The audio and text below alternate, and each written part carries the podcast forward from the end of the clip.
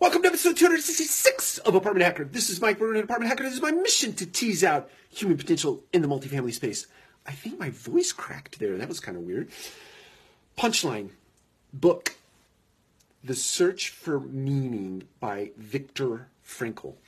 And the reason I recommend this book is for one simple reason, and it is described in the book, and Viktor Frankl will have done a much better job than me in articulating it. But the way I sum it up is this there is a space between stimulus, circumstance, activity, and response, your response, how you respond to a catalyst that happens to you, something that happens to you. This space between is one of the most important spaces. And I've talked about this, I think, two or three times um, on Apartment Hacker.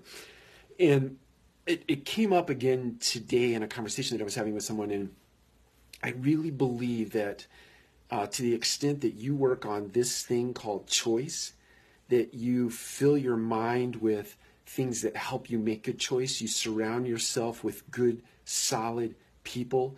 Uh, you learn to uh, lean into and rely on your wife or your mate uh, or your partner. Uh, you learn to lean into or lean on people in your business, in your friendship network, in your civic uh, relationships, in your church, whatever it may be. Surrounding yourself with people. One take. that was kind of wild.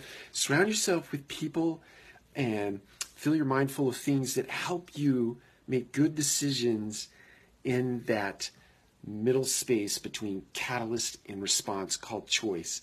Read Viktor Frankl's book, Man's Search for Meaning, and it will really bring that concept to life for you. Take care. We'll talk to you again soon.